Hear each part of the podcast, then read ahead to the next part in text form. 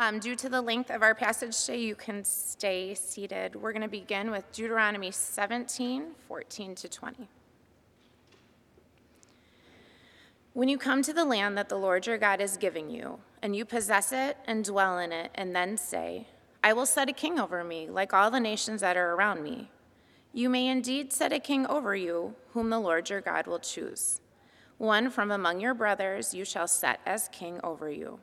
You may not put a foreigner over you who is not your brother. Only he must not acquire many horses for himself or cause the people to return to Egypt in order to acquire many horses, since the Lord has said to you, You shall never return that way again. And he shall not acquire many wives for himself, lest his heart turn away, nor shall he acquire for himself excessive silver and gold. And when he sits on the throne of his kingdom, he shall write for himself in a book a copy of this law, approved by the Levitical priests. And it shall be with him, and he shall read in it all the days of his life, that he may learn to fear the Lord his God by keeping all the words of this law and these statutes and doing them, that his heart may not be lifted up above his brothers, and that he may not turn aside from the commandment, either to the right hand or to the left, so that he may continue long in his kingdom he and his children in Israel. And from 1 Samuel 8. When Samuel became old, he made his sons judges over Israel. The name of his firstborn son was Joel, and the name of his second, Abijah, and they were judges in Beersheba. Yet his sons did not walk in his ways, but turned aside after gain. They took bribes and perverted justice. Then all the elders of Israel gathered together and came to Samuel at Ramah and said to him, Behold, you are old, and your sons do not walk in your ways. Now appoint for us a king to judge us like all the nations. But the thing displeased Samuel when they said, Give us a king to judge us. And Samuel prayed to the Lord, and the Lord said to Samuel, Obey the voice of the people in all that they say to you, for they have not rejected you, but they have rejected me from being a king over them. According to all the deeds that they have done, from the day I brought them up out of Egypt, even to this day, forsaking me and serving other gods, so they are also doing to you. Now then, obey their voice. Only you shall solemnly warn them and show them the ways of the king who shall reign over them. So Samuel told all the words of the Lord to the people who were asking for a king from him. He said, these will be the ways of the king who will reign over you. He will take your sons and appoint them to his chariots, and to be his horsemen, and to run before his chariots. And he will appoint for himself commanders of thousands and commanders of fifties, and some to plow his ground and to reap his harvest, and to make his implements of war and the equipment of his chariots. He will take your daughters to be perfumers and cooks and bakers. He will take the best of your fields and vineyards and olive orchards and give them to his servants. He will take the tenth of your grain and of your vineyards and give it to his officers and to his servants. He will take your male servants and female servants and the best of your young men and your donkeys and put them to his work. He will take the tenth of your flocks, and you shall be his slaves. And in that day you will cry out because of your king, whom you have chosen for yourselves, but the Lord will not answer you in that day. But the people refused to obey the voice of Samuel. And they said, No, but there shall be a king over us, uh, that we may be like all the nations, and that our king may judge us and go out before us and fight our battles. The word of the Lord.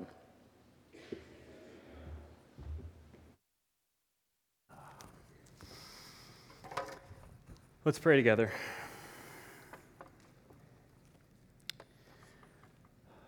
Father, Son, and Holy Spirit, we again thank you and praise you that you are a God who speaks. That in your word you, you tell us things and you give us insight into things that we deeply need to know.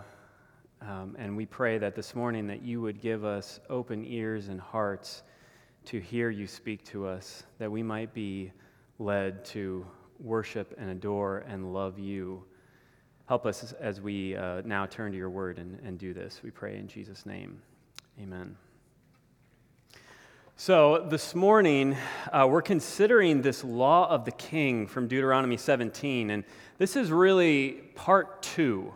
Uh, following on last week's sermon on Deuteronomy and the gospel of Jesus, and how this orients us as God's people to think and engage politically. Jeff kind of highlighted this last week, right? You say the word politics in church, and all of a sudden, oh my gosh. So listen to his sermon first before you get upset, and then listen, you know, and then come back and talk to me. But if you haven't listened to it, it was really good. It was so good. I don't normally get up and say you have to listen to last week's sermon. You really have to listen to it if you haven't heard it. Podcast, YouTube, website. Do yourself a favor. Okay, we're going to jump right into Deuteronomy 17. I want us to think about these instructions for the king and uh, four things that we're going to think about this morning the uniqueness of the biblical view, what this law forbids, what it requires, and then the real king that we all need. So, first, the, the uniqueness of the biblical view.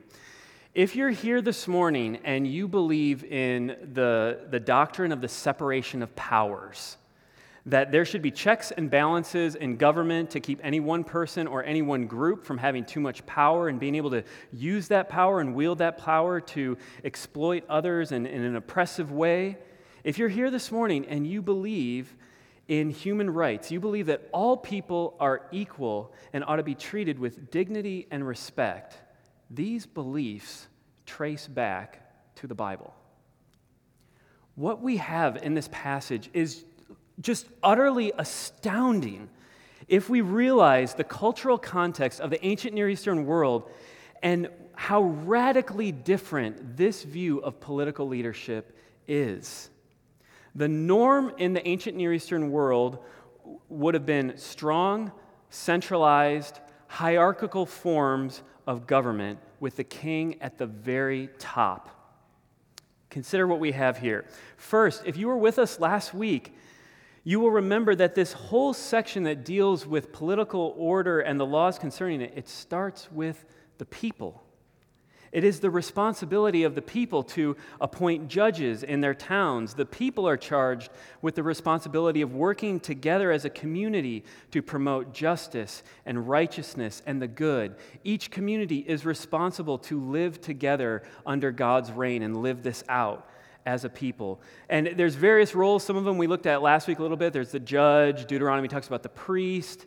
Uh, a couple chapters later, there's the prophet, and each of these roles and offices has different functions. But when we get to this section, Deuteronomy chapter 17, verse 14, and we read these instructions about the king, the first thing that should kind of jump out is how unnecessary the king is.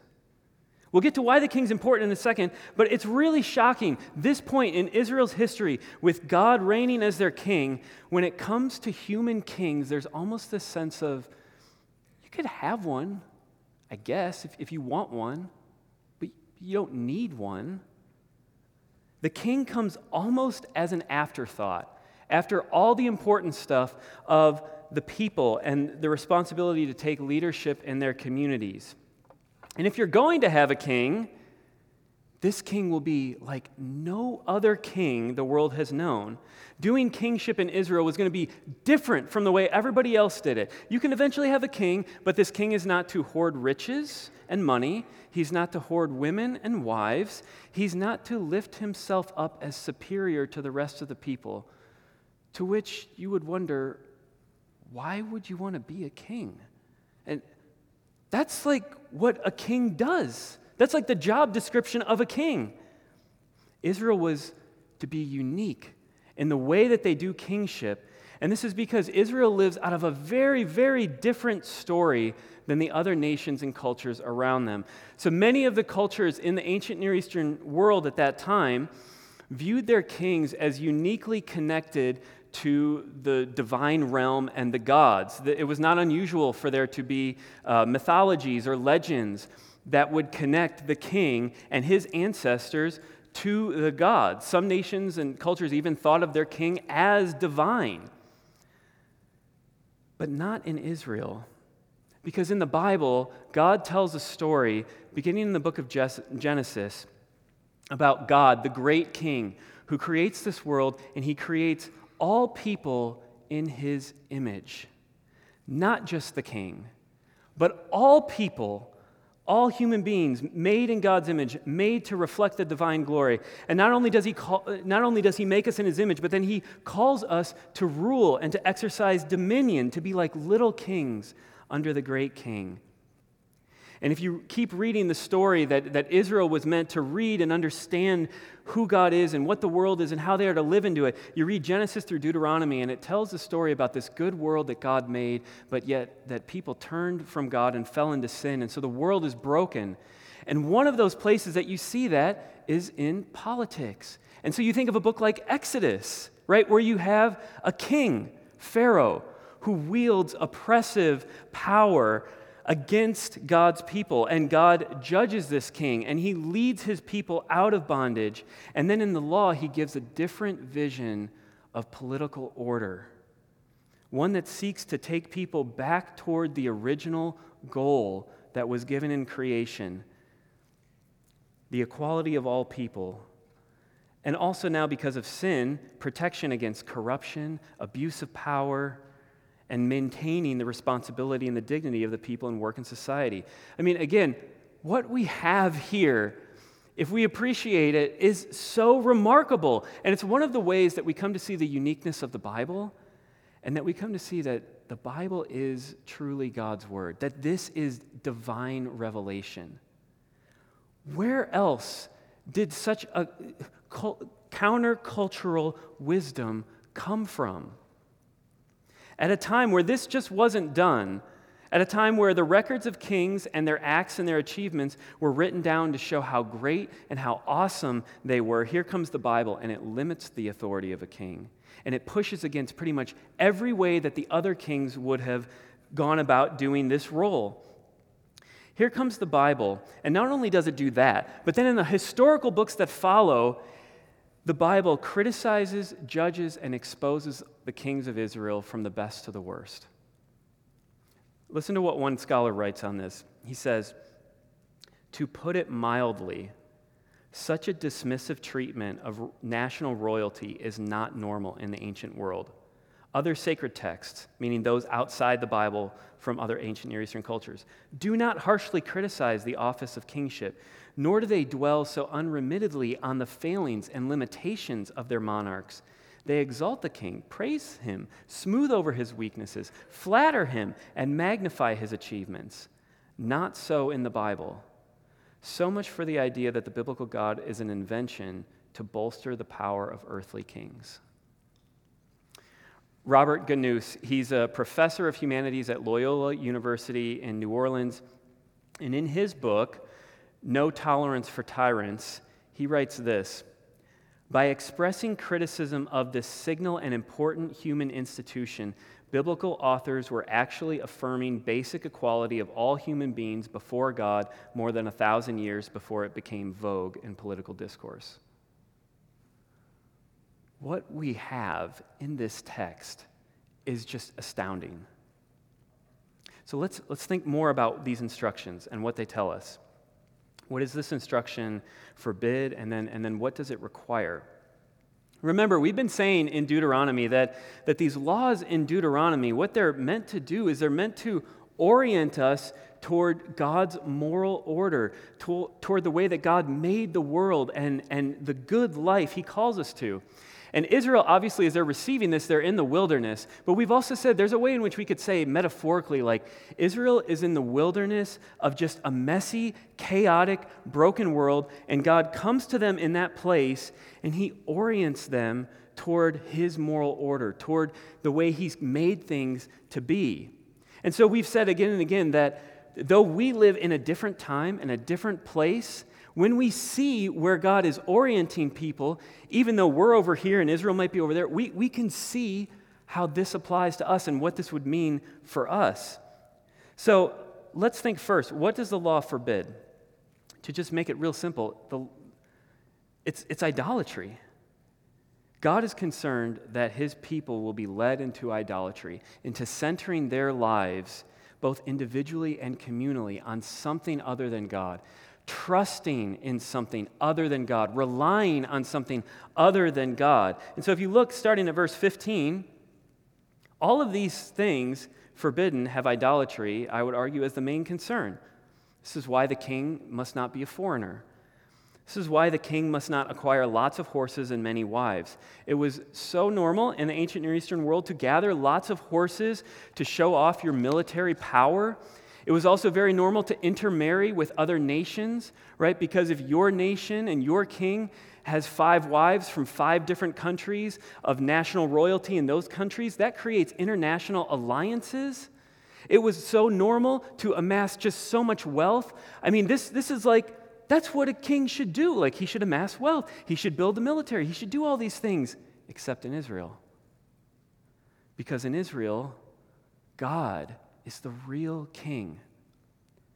God is the real king. And so anyone or anything that would distract or hinder the people from their ultimate allegiance to Yahweh was forbidden. And you can now see this is why I wanted us to have that 1 Samuel 8 text.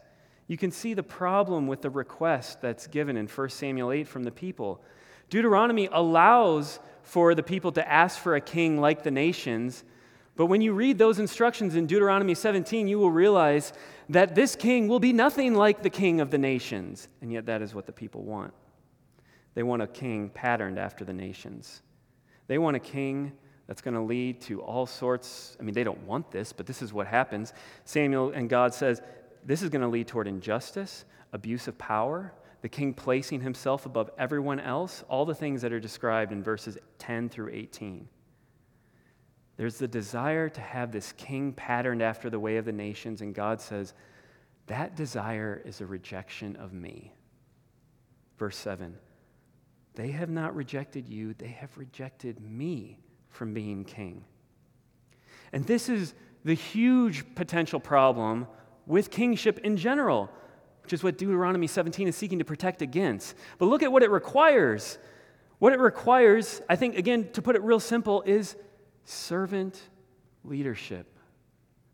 Servant leadership that reflects God, the real king. Right? God is the real king, and because God is the real king, human beings, this earthly king is to be under God and under the authority of God's word. And so, verse 18, one of the things the king must do is write out his own personal copy of Deuteronomy. I want you to just think for a minute if you, you know, were this person who was going to become king, how such an activity would form you. I mean, imagine writing down the book of Deuteronomy, all the things that we've been studying this year, all the things that we will continue to study, what it says about God, what it says about the worship of God, what it says about how we are to know God and follow Him, what it says about justice about righteousness. You are to write all of this down, not missing any part, not altering any part, because there's the Levitical priest whose job it is to make sure that everything you've written is correct. Think about how that would form you. And then, right, certainly as a king, as a monarch, I would imagine there's a lot of stuff to do. That sounds like a really busy job. Overseeing a nation, I would assume, is pretty time consuming. And yet, the one thing, the most important thing, the daily activity of the king is to read and hear God's word, trusting God, living as a fellow creature under the reign of God, not exalting himself among his brothers, keeping and doing these instructions. I think most of us know there's been a lot of books written on these things recently about how formative habits are. The things we do every day shape the people that we become. How, how would this shape a person? It would press on you. The most fundamental aspect of your job is to reflect the great king and never in any way distract others from him. You could understand why in Israel, one of the recurring metaphors for the king is that of a shepherd. Because God, the real king, is a shepherd, one who leads and guides and cares for and protects his people, his sheep. And so, if that is what God is like, then any leader who is going to serve faithfully and well must not divert the people away from God, but must be a shepherd, must be one who is not going to oppress and harm the people, but must be humble in how they lead, for they are not the king. Let's, let's apply some of this. Here's some things that Jeff said last week. I'm going to almost state them, and if you're like, whoa, whoa, Let's talk about it later, or, ask Jeff about it because he preached on it. But here's some things that we said last week the gospel is inherently political. The good news of Jesus proclaims a king and a kingdom.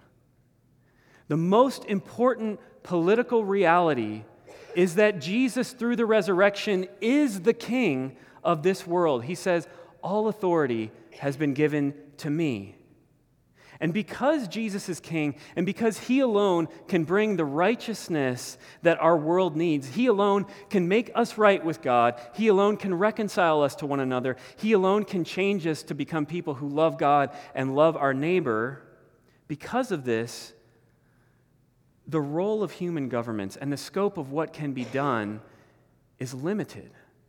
The metaphor, and I think this is super helpful, or the image of human governments is like babysitters keeping order and peace and justice as much as possible so that the true king can do his work in the world through his people.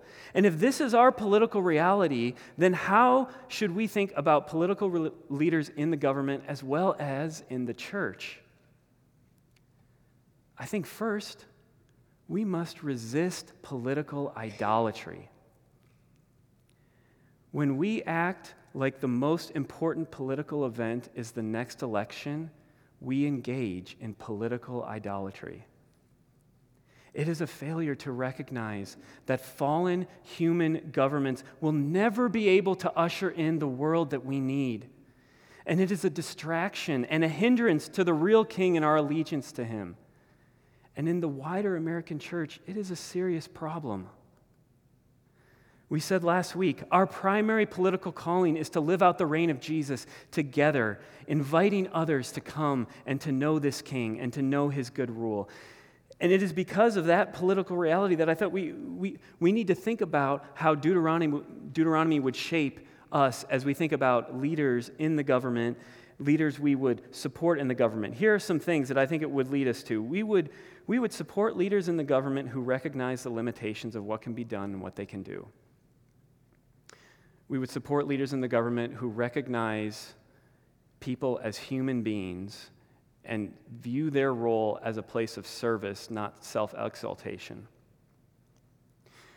We would do best, or people who would do the best job of maintaining relative order, peace, and justice, and supporting the freedom that is necessary for the church to do its work and for people to be able to hear the gospel and consider it and come to know their king.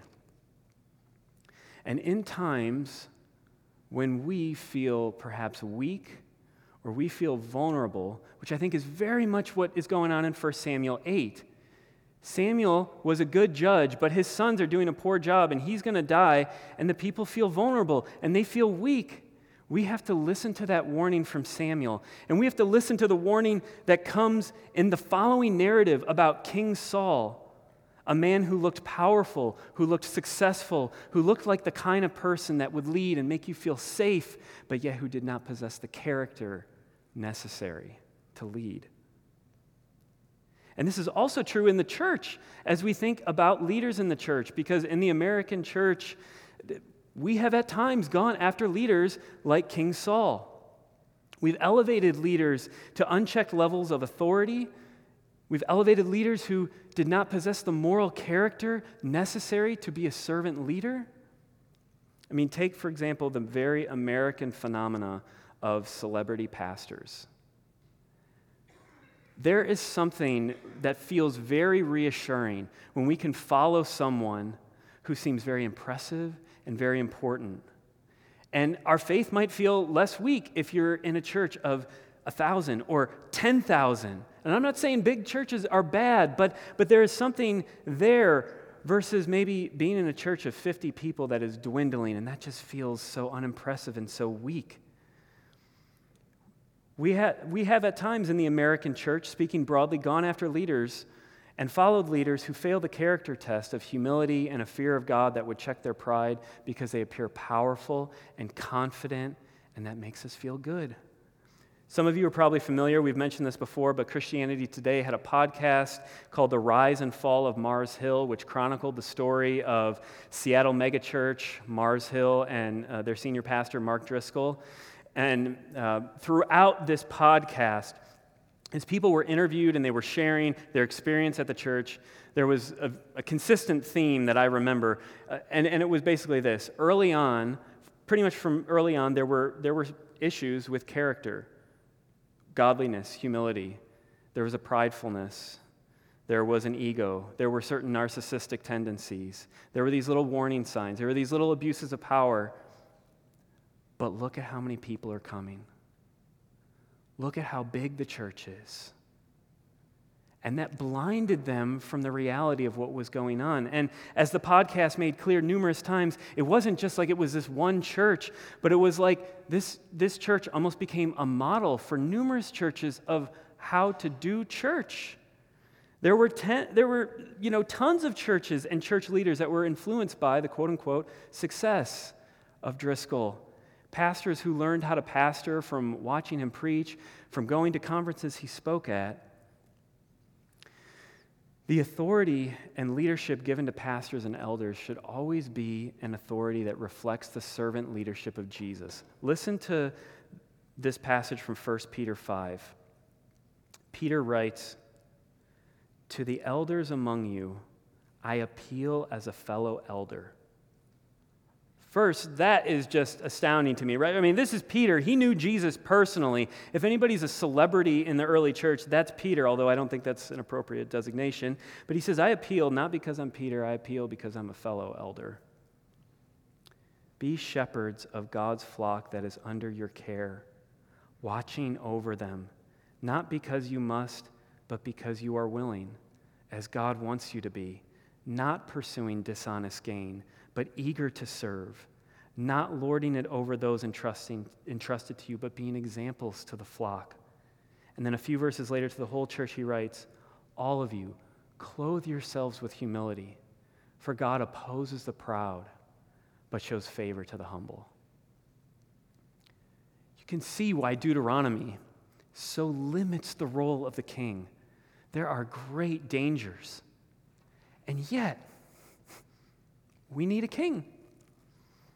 And this is like, a, it's a real tension in the Bible. Uh, we've seen the concerns, the dangers of a king, the need for checks and balances, the reworking of the job description. And yet, it is really, really good when the people have a good king.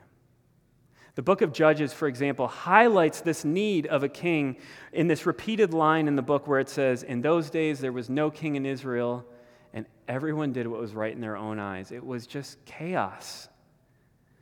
We are vulnerable and we are weak and we get afraid. And while those feelings can drive us to choose all the wrong sorts of leaders, the right leader, it can lead to flourishing.